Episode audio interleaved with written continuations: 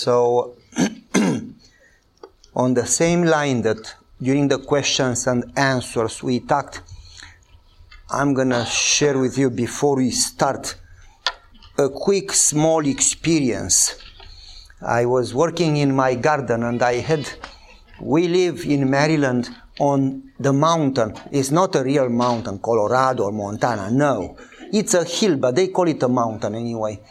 Uh, and uh, it's solid rock, I mean solid bottom rock, just not rocks, just one big, the whole thing. And the dirt is like so little, I mean you cannot plant a garden. And I planted a garden and I prayed and I worked hard and nothing grew. And then I planted a garden and nothing grew, and the little that grew, the bugs ate it all. And then I planted a garden and I prayed and nothing happened. And then what I did, I went in the garden and I said, why don't I apply what I teach people? And I said, Lord, I'm not going to pray for me. I'm not going to pray for my garden.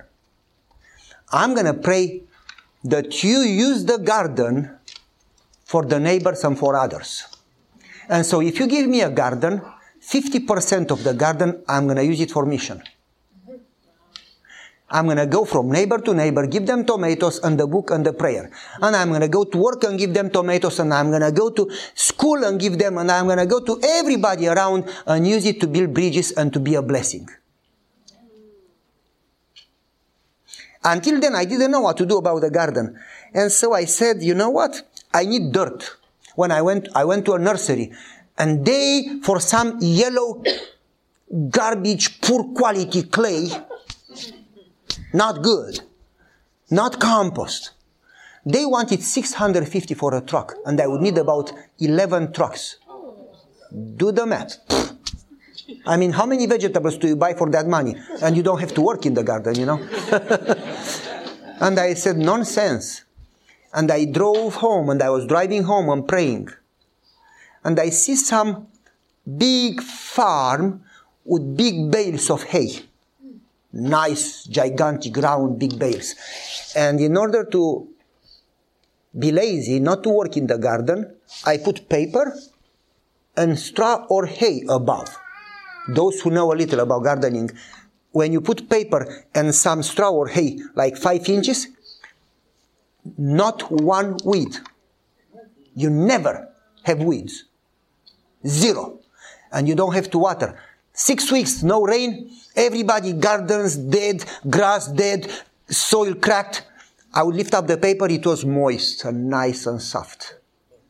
So you do water a little, once every several weeks. But you don't have to weed. You don't have to water too much. You don't. You can be lazy. You know, it's wonderful.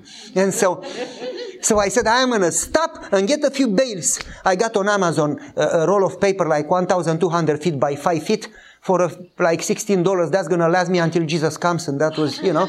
And I, I said, I'm going to buy a few hay, uh, bales of hay. And I hate for my garden. I just need dirt. And I was praying, Lord, if you give me the garden, I'm going to give fifty percent. Use it as mission. Use it to bless others, not for myself. And as I go to the farm, a guy comes and he was Mennonite. I says, can I help you? I said, yes. How much do you want for the bales? He says, I expected because I went to others and they wanted for a big bale fifty dollars and for a small square, you know, those small bales, eleven dollars. And he says, uh, three dollars. I said, for the small ones? He said, no, for the big. I said, what? I said, I don't want to steal from you, brother. He says, no, that's, I have too many. They get rotten. They, I cannot use them. And I said, whoa, praise the Lord. Hallelujah. I said, you made my day. And I said, I wish I found the same deal about dirt. He says, what? I said, I went to that nursery. You see that next to you there? And they want six hundred fifty for a truck of yellow clay. And he said, well, I don't have dirt, but I do have manure. That's the gold. Yeah. He says, you see those cows, two hundred fifty cows? You see that gigantic barn where they sleep? I put hay or straw, and then every two days I clean it, and then come here with me, and he took me behind the big, and two mountains, literally, of manure. One was fresh, steam was coming, and one was... One was two years old, and he says, I have too much of it. I said, this is gold. This is rich. I said, how much do you want? And he said, ten dollars a truck. Wow. I said, how much? ten dollars. I said, one hundred? No, ten. I said, do I hear what I hear? He says, you did hear what you heard. And so I came and I took eleven trucks and filled at the height of the cinder blocks around my garden, because I, I didn't want the rain to wash it away, you know. I filled with manure. Heaven, you could not believe Canaan tomatoes. I have pictures.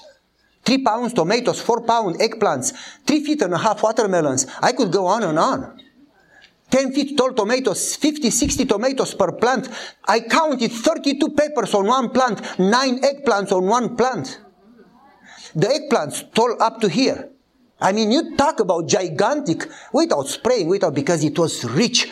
And I said, Lord, you bless me so much. I mean, I pick up five, six buckets every day, and next day again, and next day again, and next, and I gave to everybody, and I gave, and I gave, and we canned, and we froze, and I gave, and still have too many. I don't know what to do with them. They are going to spoil.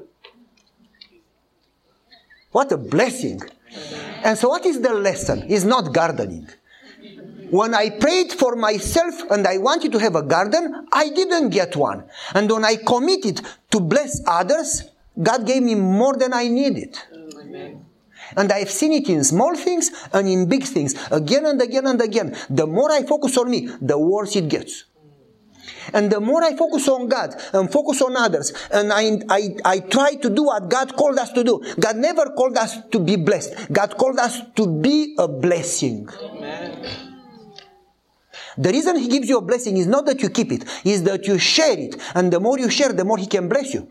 And so when I focus on being a blessing, that's when God pours blessing over me, as long as I am faithful in spreading them around. And so I could give you a ton of examples. I told my wife, you see that family? They don't have this and that and that. Let's give it to them. She said, deal. She never argues when we help people. Let's do it. As soon as we gave it to them, somebody comes and says, this is, you did business with us, and as thank you, we want to give you a new juicer. And I said, yesterday we gave our juicer and we got a new one. How did they know? And she said, well, Jesus did know. There was no rain, no rain, no rain. Six, seven weeks, no rain. And I go there and I lift up the paper and it started to be dry. And I said, the garden is going to die. I go in the garden and I pray, Lord, if the garden dies, it's okay. It's your garden, it's not mine, because you blessed it. It's your vegetables. But if the garden dies, how could I keep going to the neighbors? So would you give me rain? And God spoke in my mind and said, close the trailer door. What? Close the door of the trailer. What?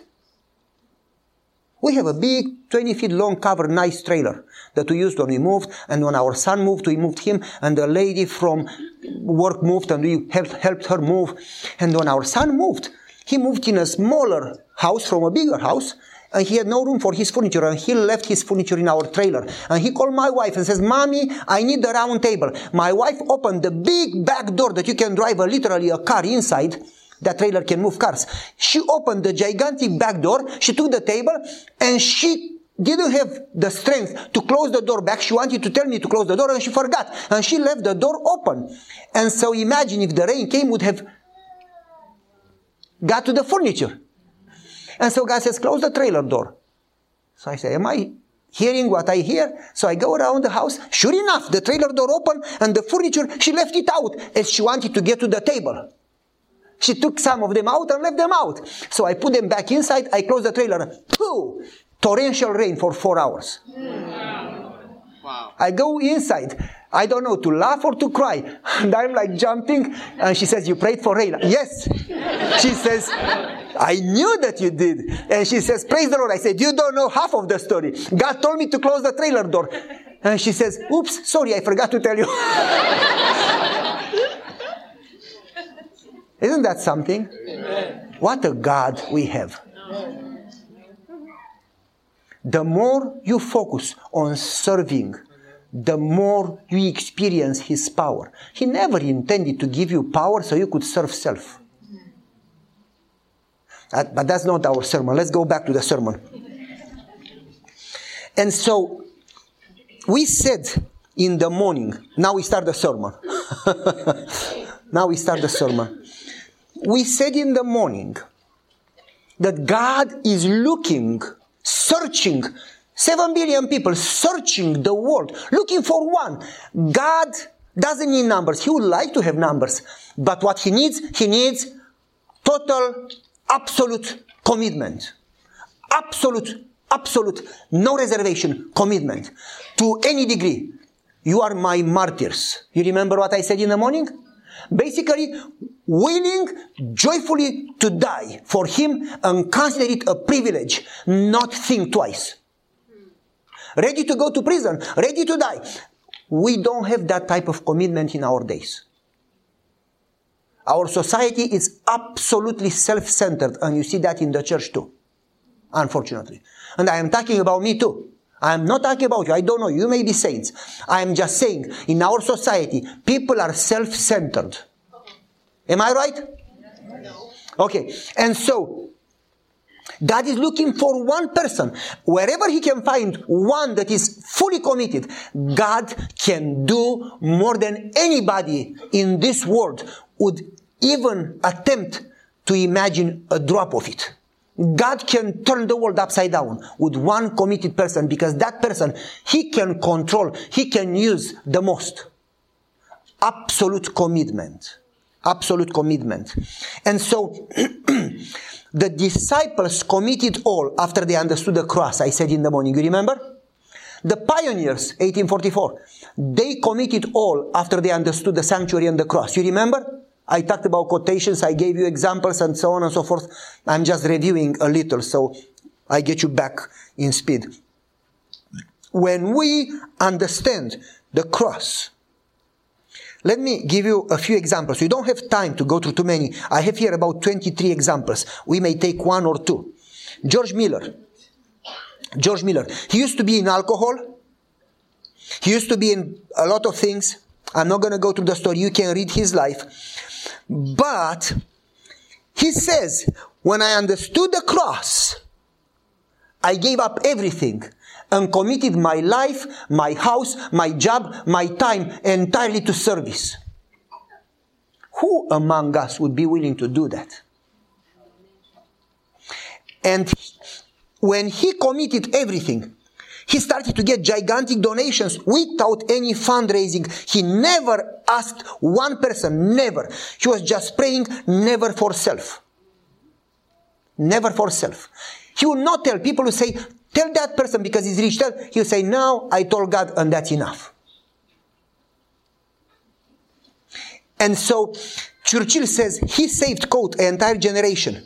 When the bomb started to fall in England, the whole city went to Ashley Down building there, and they asked them, why do you go to that building? Because the bombs could drop on that building. And people would say, God is with this man. Around him is safe because God is with him. Everybody knew that God is with that man. When you fully commit, people are going to see God with you. That's amazing. They would say that about my father, I remember. You, you heard the story. Probably I'm going to tell you the story with the earthquake. But anyway. And so, he, he was a man of prayer, George Müller. And he prayed mostly all the time. He prayed for five friends. He had five close friends. You know how long he prayed for them? seventy-three years. That's a long time, brother and sister. I mean, he prayed, and after eighteen months, the first one was converted. After three years, the second one. After ten years and a half, the third one. And then the fourth and the fifth, never. And they asked him, why do you keep praying? Don't you see that God doesn't answer? And he says, oh, when I don't pray for me, God always answers. It's just that they are stubborn, so I could, I need to keep praying so God could keep working. And he says, I am yet to wait for the answer. The answer is on the way. I just have to wait. You follow me? He says, God certainly answers. I just have to wait. Those who wait upon the Lord. He died. ninety-three years old, he died. After his funeral, one of the the fourth one, one of the fifth, the fourth one that didn't convert it, got converted, and then four months later, the fifth one. Amen. Amen. So God did answer. Yes. Two of them post-mortem, but nevertheless.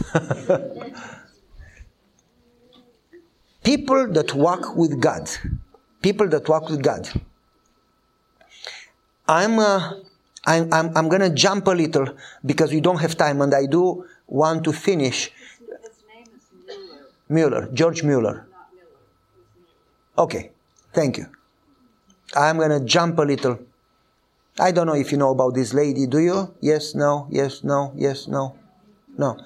She started the largest church in China. She started with about six people, praying from four to six a m Praying from four. How many of you want to come here tomorrow morning, four a m?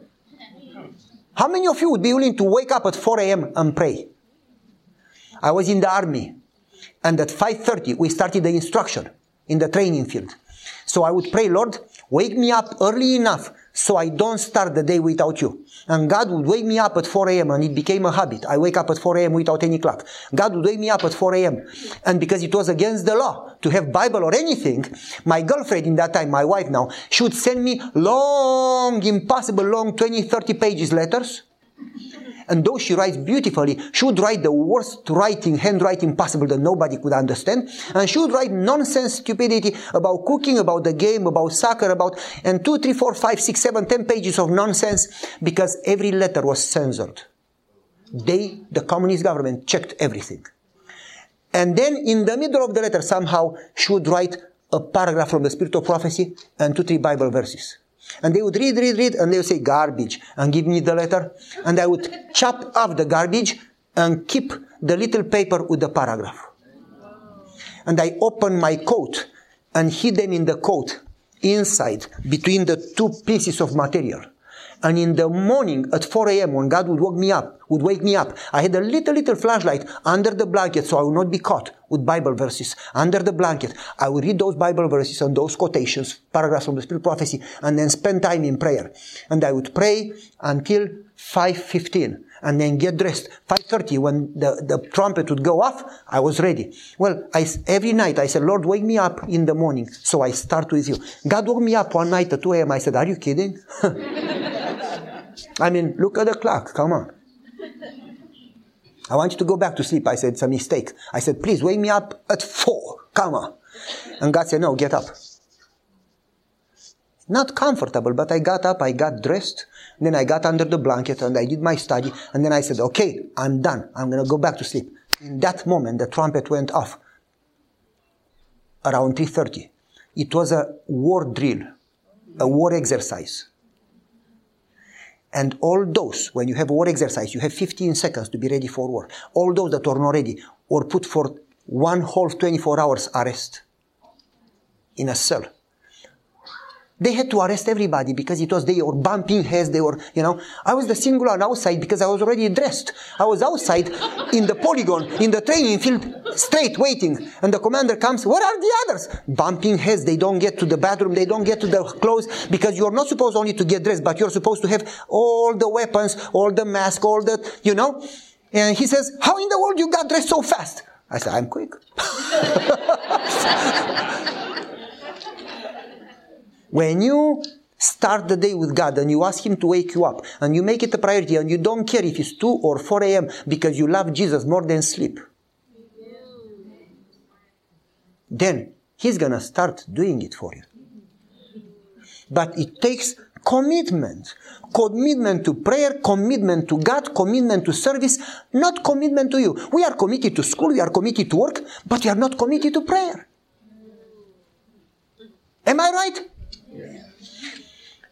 Müller, am I, do I say it right? Müller was a man of prayer. We say, why God did miracles for him and He doesn't do them for me? Pray like him. And then you will have miracles. And by the way, don't look for miracles. Look for service, look for God, look for other things.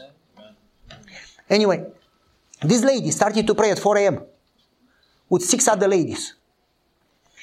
And the church started to grow from six to ten to one hundred fifty to whatever, seven thousand members, twenty thousand members, and then she was overseeing twenty thousand members, and then she, together with her group, started to pray instead of four to six, praying from four to nine a.m. Can you grasp that? And people, some of them would go to work around seven, but the others would keep praying from four to nine every day. And eventually they planted three hundred eighty churches. If every member would pray that way and plant three hundred eighty churches, Jesus would have come long ago. Amen.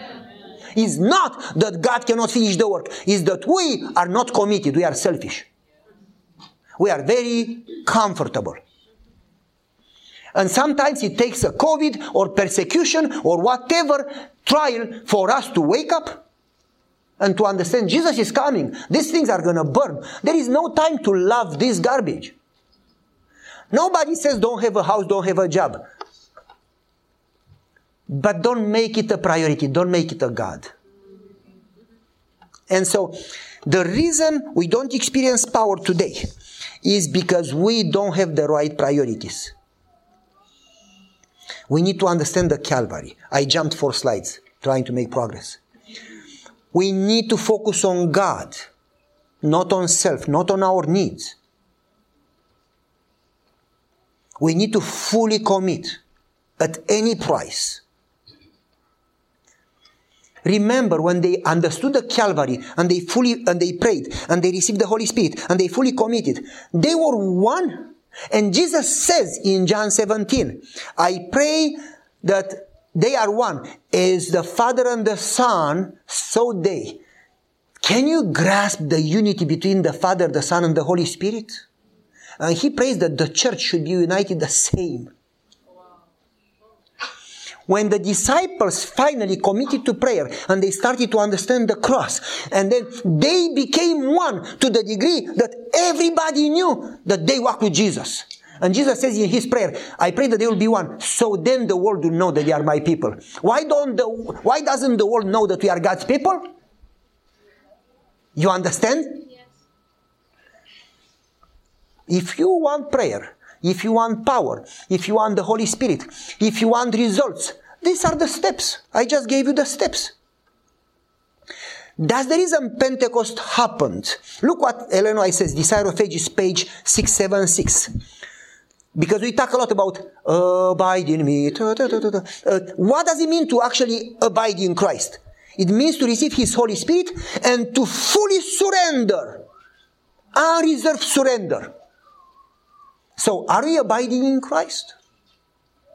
To surrender and to be filled with His Spirit. These are the keys. These are the keys. That's the reason they experience power. Let me jump a little. We don't have time. I'm trying to, I'm trying to jump. I'm, for instance, do you know this story? No? I'm going to tell you quick the story.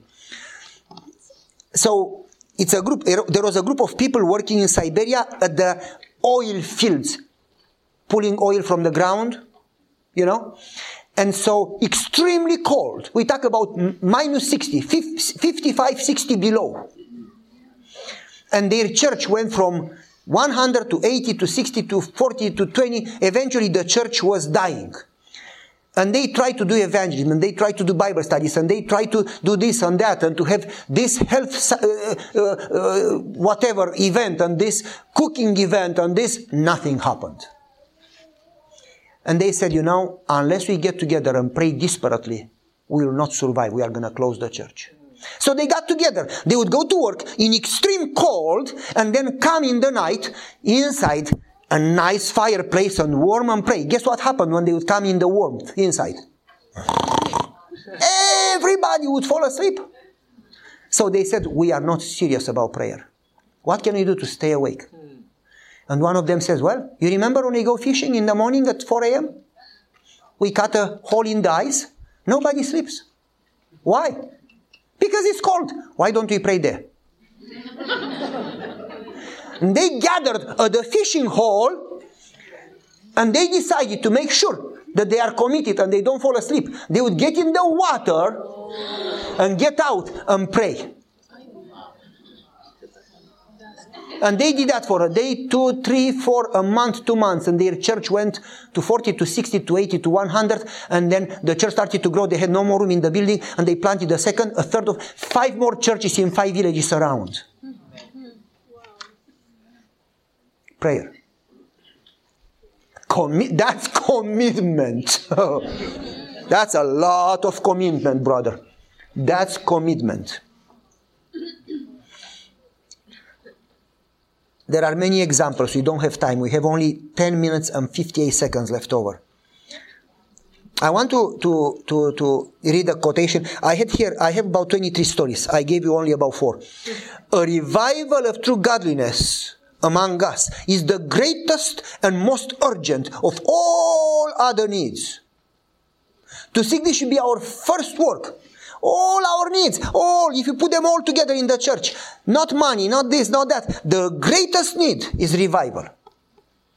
This should be our first work. Our Heavenly Father is more willing to give His Spirit than we are ready to give good gifts to our children. But it is our work by confession, humility, repentance, and earnest prayer. A revival needs to be expected only in answer to prayer. You know, Ellen White talking about, and there are plenty of paragraphs, I have them here, we don't have time, talking about it. She says that they, in eighteen forty-four, committed everything with no reservation. And then she says, we have never quite equaled that desire and commitment and love. There was a spirit of consecration and dedication. And she says that is not yet today. They are ready to sacrifice anything. And then she says, but today, the reason we don't commit is because we see among us conformity to the world and unwillingness to suffer for the truth. Wow. Unwillingness to suffer for the truth. In fact, in eighteen fifty-six, James White started to preach in that direction, while she was preaching also in that direction, and they started to write articles and called the church to come to prayer and wake up, pray, behold the cross, be willing to surrender, be willing to sacrifice self. Make God a priority. And when the church started to, to hear those messages and started to pray, the church worldwide was only two thousand five hundred members in that time. When the church started to pray, revival started to happen. And she says that in eighteen fifty-seven, listen, listen carefully, eighteen fifty-six, eighteen fifty-seven, in eighteen fifty-six November until eighteen fifty-seven March, they prayed continually from November through March. They prayed continually, and prayer became a habit, became the life of the church. She says from leaders to members, they started to pray for revival.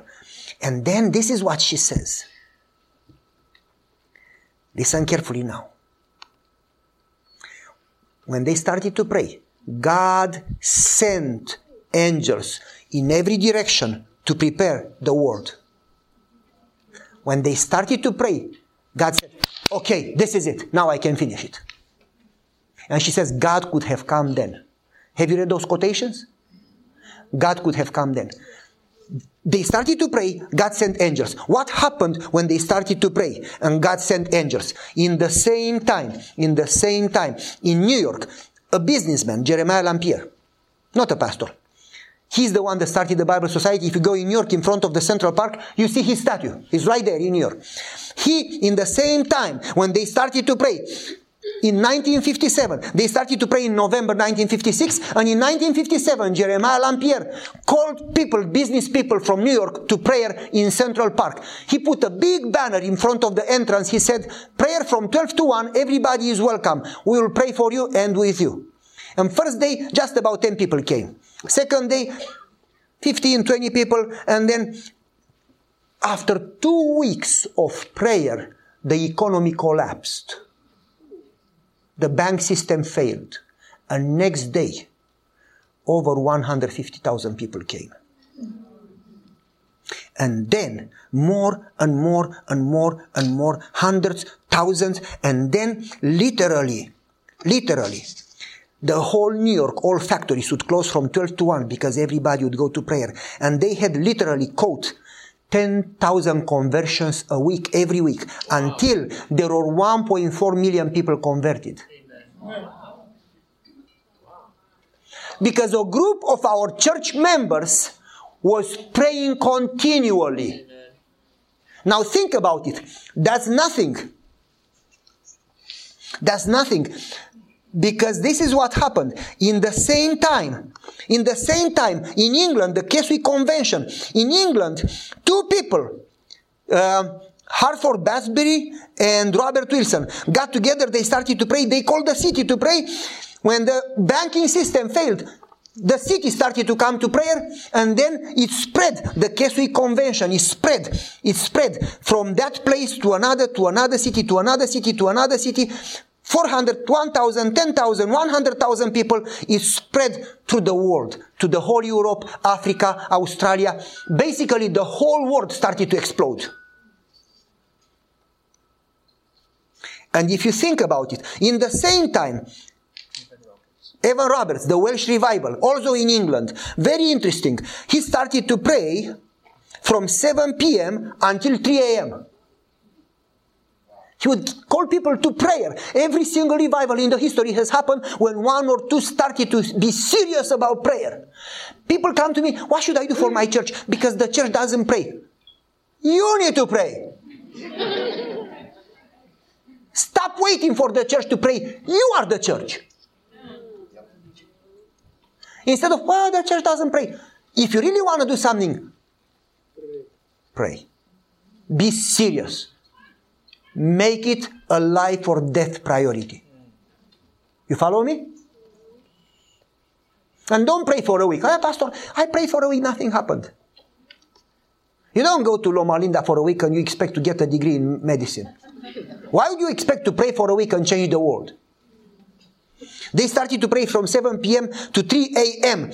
And more and more and more, the whole city came, and then the whole country, and we know it as Welsh Revival. And listen, bars closed because they were out of business, jails empty. The history says jails were empty, judges and courts were closed, and they lost their job, and the police force had no more job. And the, and, and, and the journalist went to the police station and said to the, to the chief of police, what do you do now? Since nobody kills, nobody steals, everybody got converted. And he said, quote, we form four choirs, we sing praises to the Lord. That's nice! In the same time, it went from, from, from England, from Wales, it went to the whole England, it went to uh, Europe, Scandinavia, Central Europe, South Europe, Canada, U S, Australia, New Zealand, South Africa, Brazil, Mexico, Chile, and so on. And then it went in a few couple of years to Korea, and then it went to China, called the Manchurian Revival. It spread throughout the world. Remember the quotation. When they started to pray, God sent his angels to prepare the world. Guess what happened? In the same time, the government started to announce that they give farms for free. If they give land for free. If you are willing to start a farm, they give you land. Number one. Number two, they found gold in California. Number three, more ships with immigrants, cheap labor came. And she says, our people got interested in business and they want to get lands and they went for gold and they want, and she says, they stopped praying and revival stopped happening. And then she has a very strong quotation, extremely strong, extremely strong. I mean, really strong, painful quotation. She says that they are not worthy to receive the Holy Spirit because they had other priorities. That God was ready to pour the Holy Spirit as a latter rain, but you're not worthy for it. Now, think about it. Worldwide revival, because a group of people started to pray from November through March. And the revival continued for a few years.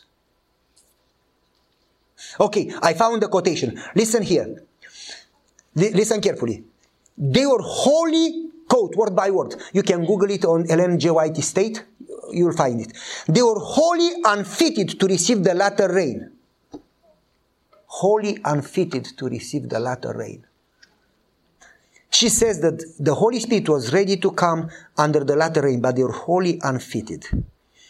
Uh, in, and then, in nineteen oh one, in nineteen oh one, uh, by the way, Uh, in the same time with the Keswick Revival, it was Moody in Chicago, it was all over the world.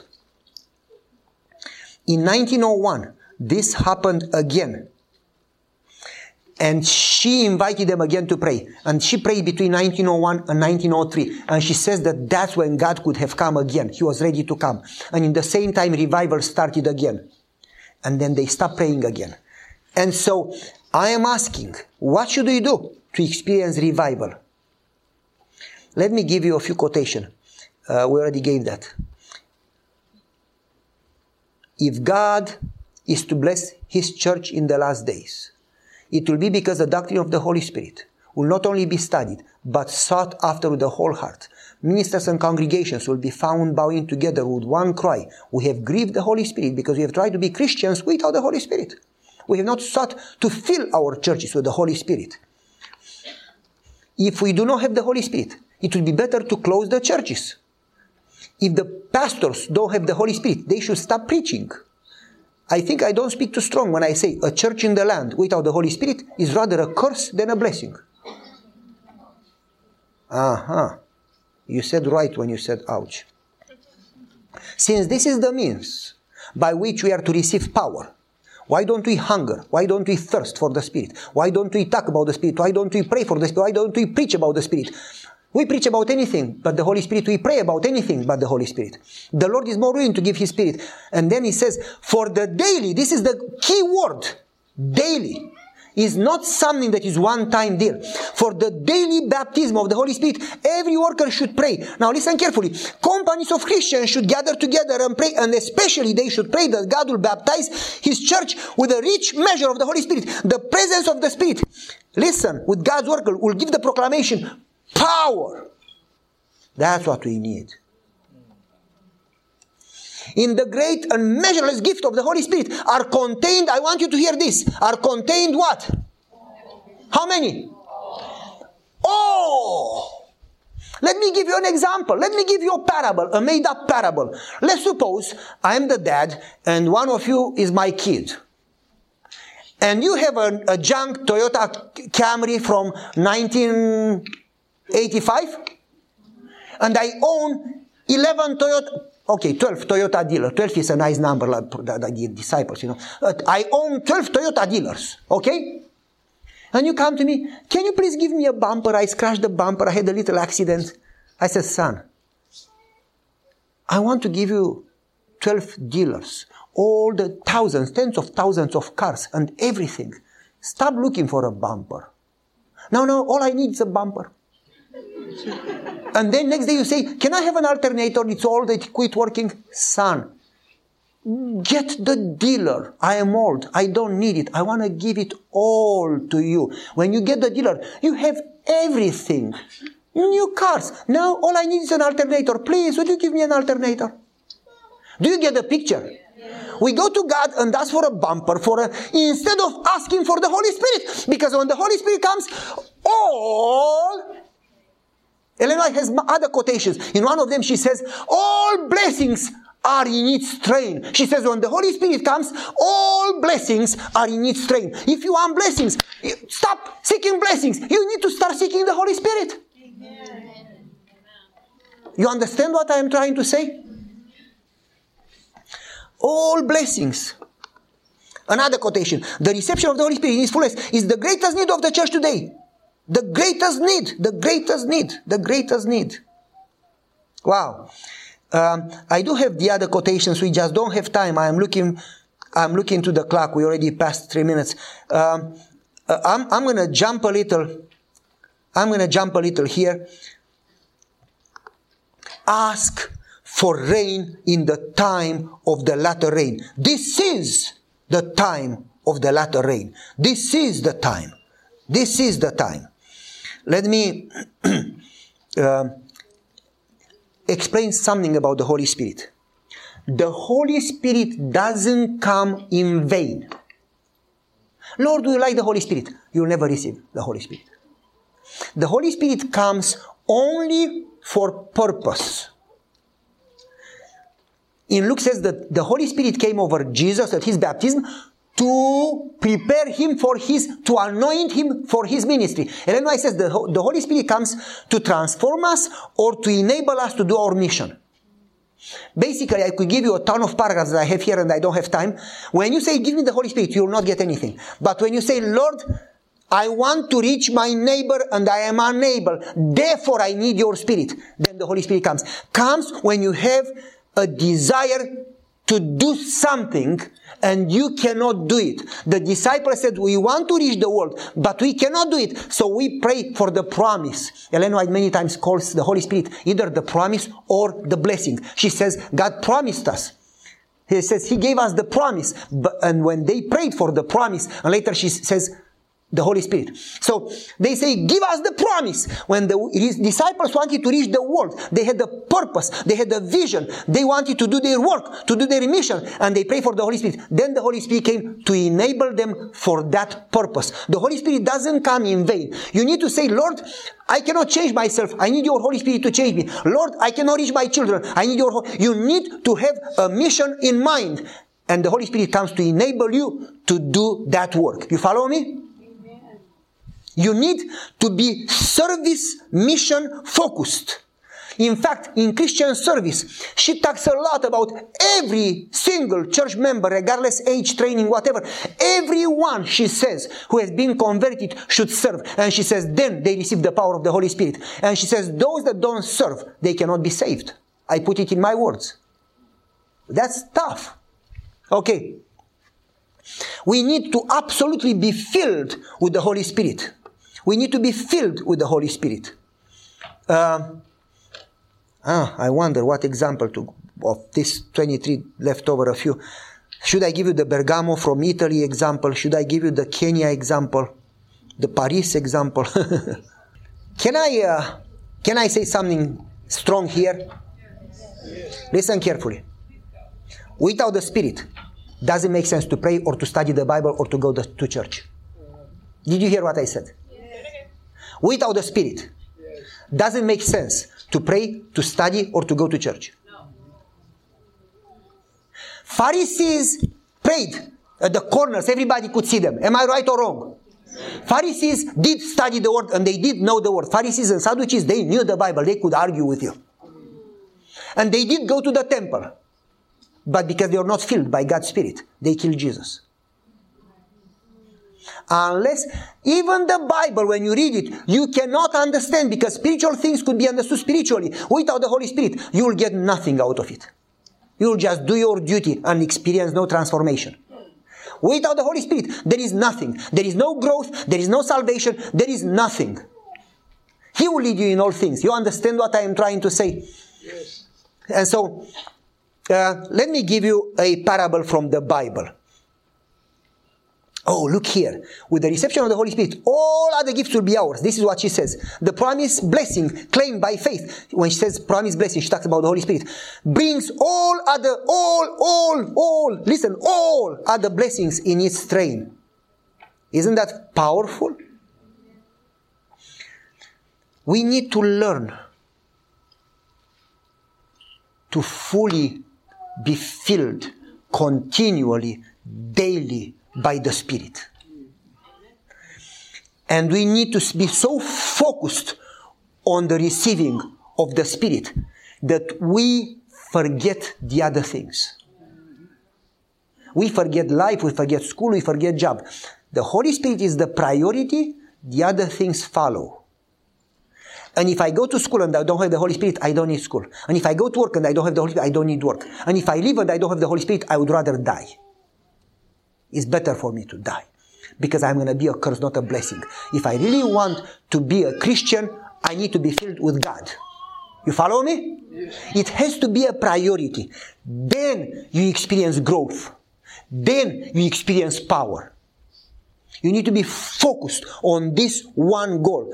Fill me with your presence. Fill me with the promise of the Comforter. We need to be absolutely focused. Absolutely pray for thirst. Pray for a, a, a fervent desire to be filled with God. Uh, we want to grow. For instance, we say that we need to grow in our spiritual life. How many of you want to grow? Okay, now be honest. How many of you experience the growth that you want to experience? You see what I am talking about? How many sermons have you heard in a lifetime? You go to church, you go to camp meeting, you go online. How many sermons have you heard? And yet, if you give to a baby so much food and the baby doesn't grow, there is something wrong with the baby. We give spiritual food, yet there is no growth. So there is something wrong with the baby. You follow me? We go to church, we get baptized. Is it good or bad? It's wonderful. Praise the Lord. But then we fail to grow. That means that the baby is sick. Because we have forty years old babies, sixty years old babies, that they still wear diapers. I mean it. I'm not talking about your age. I am talking about your spiritual age. How many years have you been baptized? That's what I am talking about. forty years. How many? Who is the one that has been baptized the longest? And somebody says, eight years ago, pastors. Praise the Lord. Praise the Lord. But listen, have you been growing? Because if you have a baby that was born forty years ago and he's still like that, there is literally something very wrong with that baby. You should have gone to the doctor long ago.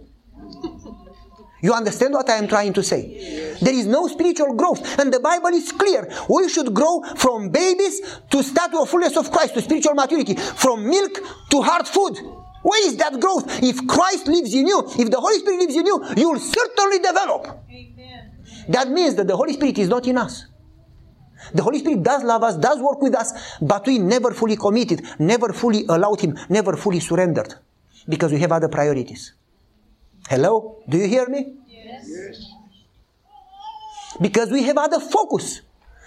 When I was seventeen, eighteen, we went to the Black Sea, all the youth from that church. And there is a lake called Techirghiol. People who know Romania know what I am talking about. That's a big lake. It's salty. It's like Salt Lake City, but way bigger. I don't know. I, I need to Google. I don't want to give you wrong information. But it has about ten kilometers more or less long and about four or five kilometers wide. I don't know. Am I right or wrong? Somewhere there. I'm close maybe. Anyway, not important. But it's big. And the pastor challenged us. Who can cross it swimming? That's a big challenge, brother. Because what happens? When you look from Eforie, that's the city name, north, to Eforie south, across the lake, the homes on the other side are like this. So it's far. And the problem is that when you stand up, you see the homes. But when you get in water and swim a little, because of the waves, you don't see anything anymore. You don't even know what direction you go. You can go in circles for hours and then be discouraged and die in the middle of the lake. And so people don't want to cross the lake, because when you leave the shore, you see the shore farther and farther and farther. And then because of the waves, you don't see anything. And you don't know, uh, did I go a little to left or a little to right? You don't know. And then you keep swimming, but you don't see anything. And you don't know, am I making progress or the current keeps me in the middle? Because there is nothing except water. You don't know if you make any progress. You feel that you just stay in the same spot. And after three hours of swimming, you give up. You understand? So I call my dad. I want to win the com- contest. What do I do? And my father said, you need to leave away anything that would distract you and stay focused on your goal. And it doesn't matter if you live or die. You have one goal and one reason. And that's not life and that's nothing but to keep going. That's what he said to me. I said, done. Over twenty-five young men, some of them Rambos, big, you know, got in the water. I was slim. And we started to swim. And you're like, choo, choo, choo, choo, choo, fast. Shh. Me? I started to sing. Pam, pa, pam, pam, pa, pam, pam, pa, pam. Pam, pa, pam, pam, pa, pam, pam, pa, pam. I imposed myself a, a rhythm.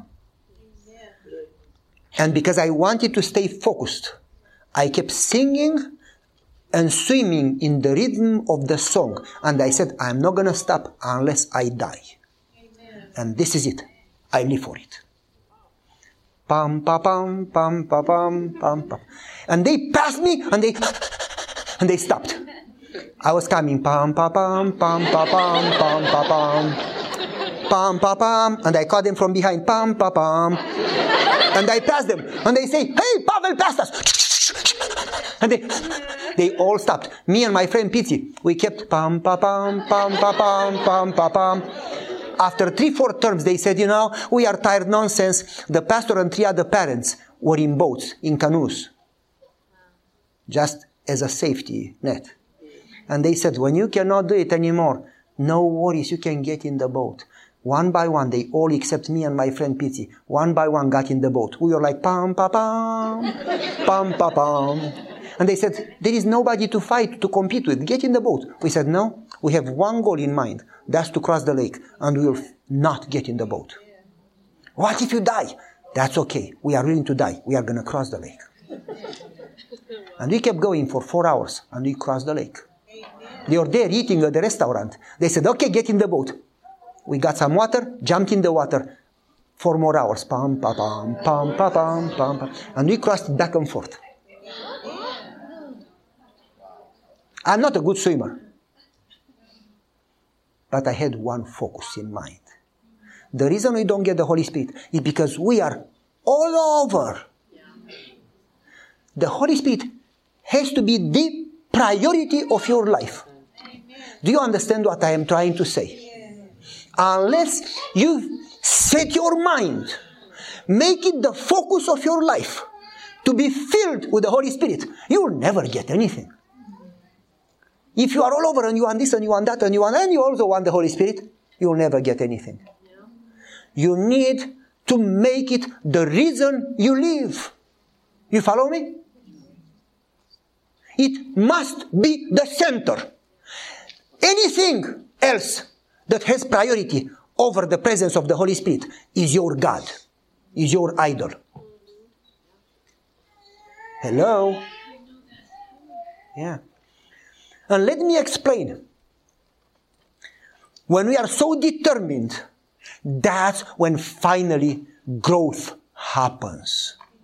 If you don't grow spiritually, it's because you didn't get to that determination. You want it, but you don't want it. Oh, I like to change, but not today. Not bad enough. And that's the reason God may allow challenges to wake you up. And he says, what is the benefit to get this and that if you perish? And God says, are you worshipping your job? Are you worshipping your house, your whatever, your children? I'm going to take it away from you to save you. And it's better if you say, no, Lord, I give it up myself. Trust me.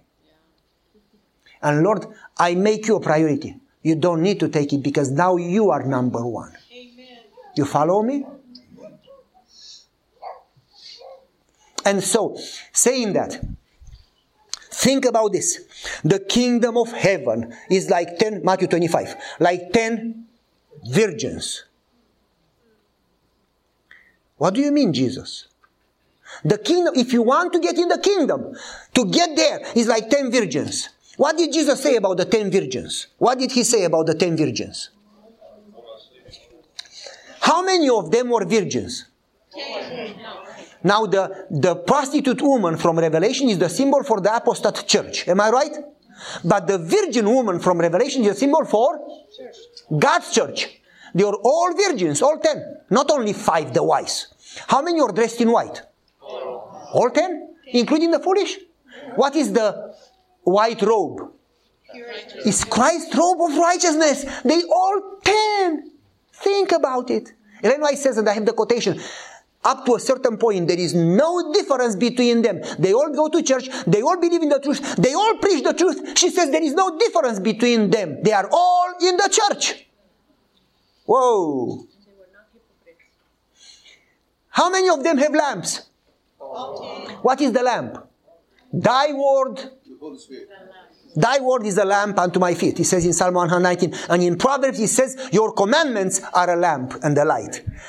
Who has the commandments and the word? What church? Uh-huh. They all have the lamb, the commandments, the truth. Okay. How many of them have oil in the beginning? Okay. All ten. Because in the beginning they had light. Later when they fell asleep, the oil ended. Am I right? Yes. So all ten have oil when they get baptized. Listen, it's not enough to be born. You need to grow. It's not enough to get married. You need to stay married. It's not enough to go to school. You need to graduate. Otherwise, nonsense. It's not enough to be baptized. You need to grow to the stature of fullness of Christ. We think, oh, he got baptized, praise the Lord. No, not praise the Lord. Praise the Lord if he keeps growing. Amen. You follow me? We think, I did it. No, you didn't. You need to keep doing it. Amen. And so how many of them got baptized? All ten. How many of them had oil in the beginning when they got baptized? All ten. But listen carefully. In the Hebrew culture, if you look carefully in translation, in the Spirit of Prophecy, in the culture, in the history, they had the lamp. I have the picture. It's so small. The oil from the lamp would last four hours. And they had a, a clay container that the oil in the container would last eight hours. So that means you could fill the lamp two more times. Four hours and eight hours. How much together? It will last them through the night. Okay. They all ten had oil in the lamp, but five of them didn't fill the reserve container. And Ellen White says that they failed to have daily fellowship with Christ. They failed to be filled with the Holy Spirit daily, she says. So basically, they get baptized, they go to church, they sing Kumbaya, they keep Sabbath, they do everything perfect, but they get distracted with job and this and that and fix the car, and they don't do anything wrong, they don't break the Sabbath, they are not sinners. They just don't have time to daily fill the container. Do you get it? They are so busy, Satan keeps them busy, that they don't have time to daily fill the container. And they still have oil. And the oil goes a little lower today. And there is so little that you don't see the difference. A little, just a little. There is still light. There is still fire. There is still light. The oil, just a little, just a little, just a little, just a little. There is still light. Now listen carefully. How many fall asleep? Okay. Including the wise? Yeah. That's what she says. She says in Selected Messages, listen carefully, I have the quotation. She says that the church is sleeping, and then she says the pastors have no power to wake them up. And then she says, because the pastors themselves are sleeping. So I am preaching and snoring. She says, preachers, she says, cannot wake the members because they themselves are sleeping. And then she says, quote, sleeping pastors preaching to sleeping members. Yeah, I have the quotation. She says, sleeping pastors preaching to sleeping members. That's, that's powerful, isn't it?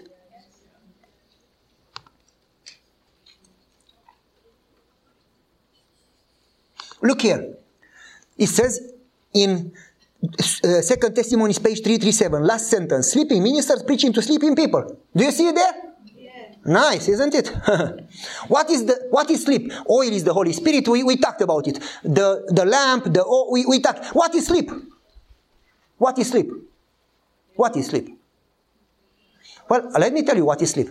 Jesus was in the boat. There was storm. The disciples, wake up, don't you care that we perish? And Ellen White says, he knew that he is safe in the Father's hands.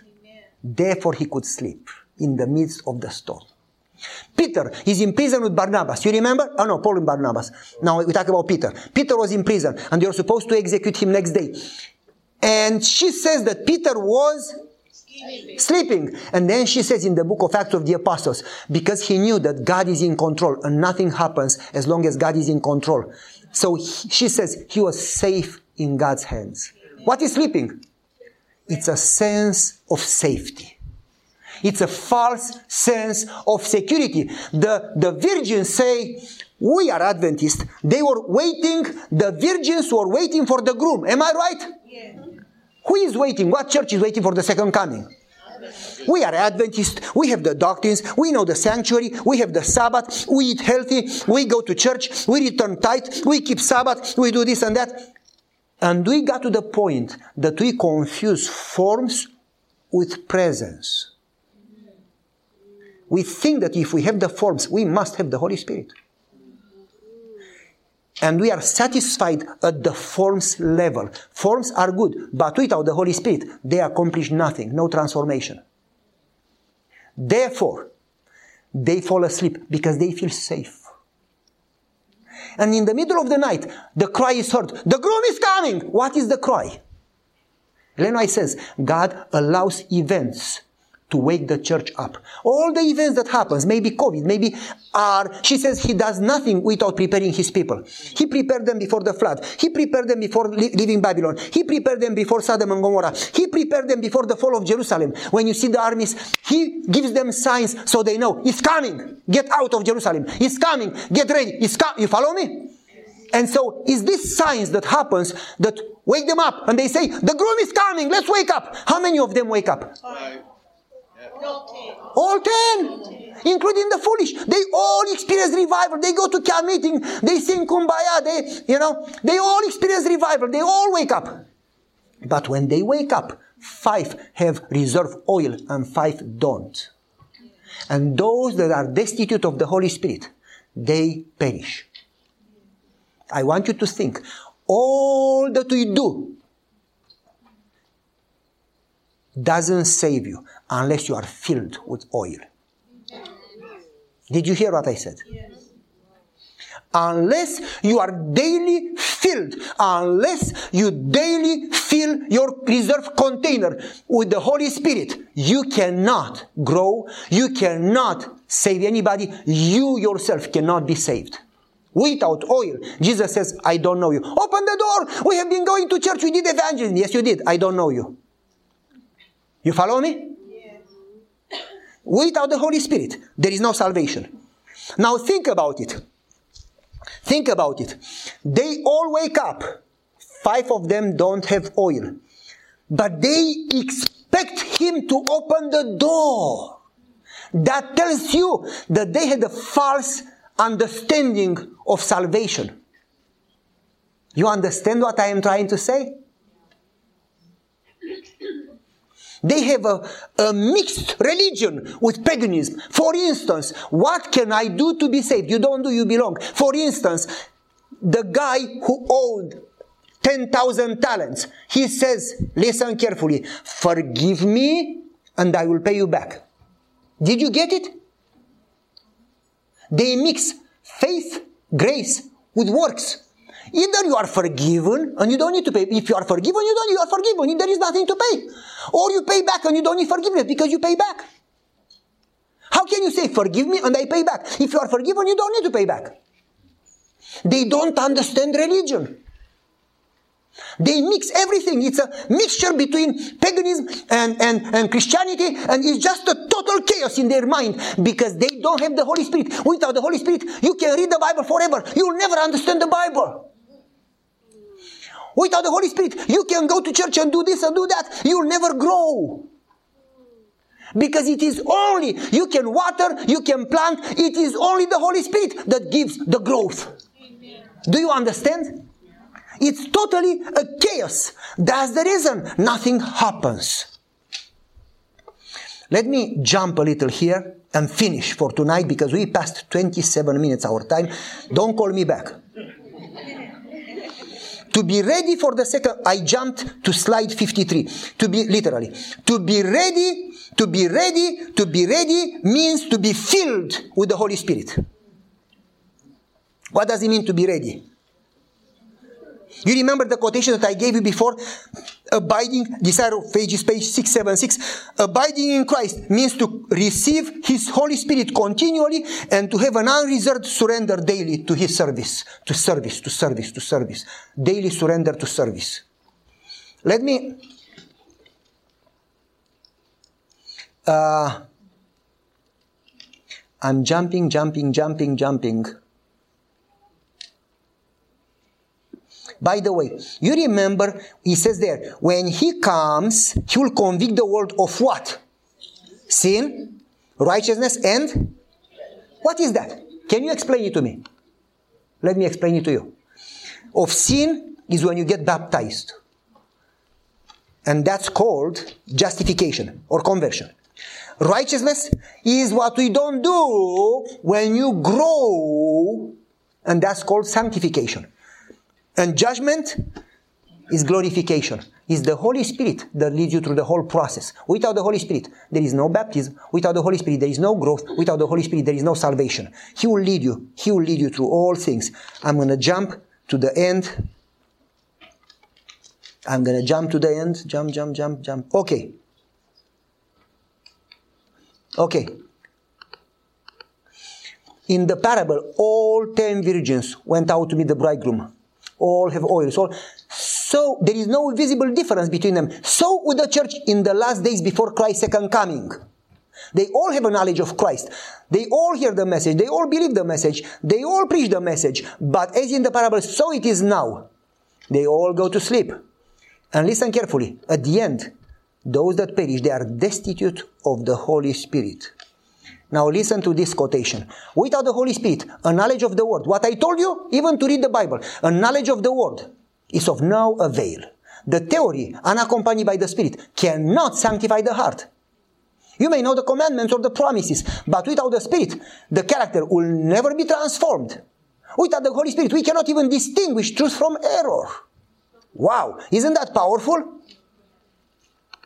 The class represented by the foolish are not hypocrites. They go to church, they sing Kumbaya, they preach the truth, but they are content with a superficial religion. They don't know God. Their service to God degenerates into forms. That's what I told you before. They confuse presence with forms. At the final day, many will claim admission to Christ's kingdom. But in this life, they have not entered into fellowship with Christ.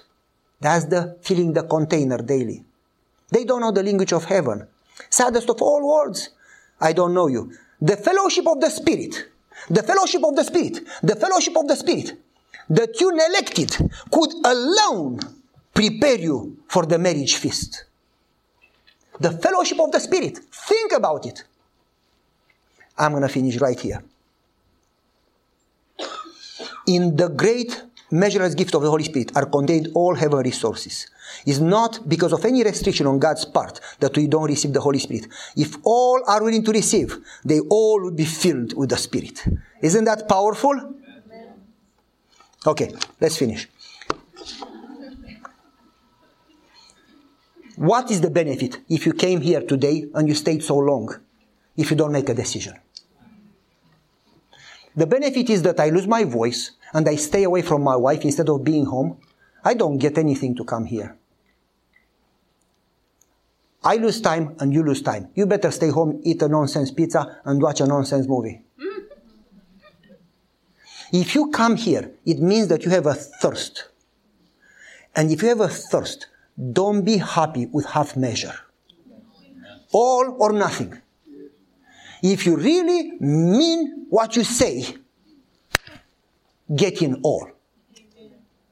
See what happens. If you die, die. I'm going to promise I'm going to give the nicest funeral sermon for you. See what happens. You live or you die. What's the problem? Don't love your, don't love your life. Stop loving your life. Do you understand what I'm trying to say? Get all of it in it. Get all of you in it. Say, Lord, all of me. My life, my job, my time, my, all of me. I give you permission and do that daily. Lord, wake me up tomorrow. Use cold water if you have to. Wake me up. I really want to make you a priority. Don't think I cannot do it. Yes, you cannot do it. I cannot do it. But God can do it. Just call His presence. He who calls the name of the Lord shall be. And by the way, the Greek grammar doesn't say he who calls. It's a present continuous tense. That means repetition. That means, translated is like this. He who keeps on calling. That's the translation. He who keeps on calling the name of the Lord shall be saved. Basically, say, Lord, I need you. And again, Lord, I need you again. And Lord, I give you permission again. Lord, I give everything to you. Lord, I, basically, I am nobody without you. So therefore, I am all in it. And then, you will see. You will not see an explosion. You will not see anything over the moment. But as the wind, you don't see the wind, but you see the results. In time, you will see things that you never expected. But you need to have one focus and one alone to be filled with oil. That's when you see results. In your life, in your family, in your work or school or whatever, in your church. And we live that time. We live that time when Jesus is coming. If we don't wake up now, then when? That's the reason they say, Lord, open the door. Because they keep procrastinating. There is no more time, brothers and sisters. No more time to procrastinate. It's time to wake up. Do you really love Jesus? Not only words? Then make it a priority. Make him a priority. If not, we misrepresent Jesus. We do damage to his name and we do damage to the church. Hello? Did you hear what I said? It's like a train with one engine and two hundred wagons that do nothing. You just keep pulling the church behind. Get busy. Be filled with the Holy Spirit. Get working. You want blessings? Get busy. You follow me? Don't worry about results. Don't worry about results. Don't worry about growth. Don't worry about baptism. Don't worry about transformation. Don't worry about salvation. That's none of your business. God never asked you to do that. He asked you to fully commit, to fully surrender. Do that. Let him worry for the rest. Okay? I'm not going to give you another story to finish what I was intending to, but I'm going to call you to prayer, to serious prayer, to really say, Lord, help me to do. I really want to do that. I give you permission. Help me to do that. And even if you fail, you do it for five days and then you get busy, you get tired one night, you talk too much with your family and then you don't wake up in the morning. Don't get distracted and discouraged. Get back to it. And keep doing it. You follow me? Keep doing it. Keep, say, I live for it, I don't care. I'm going to keep doing it. And you will see results.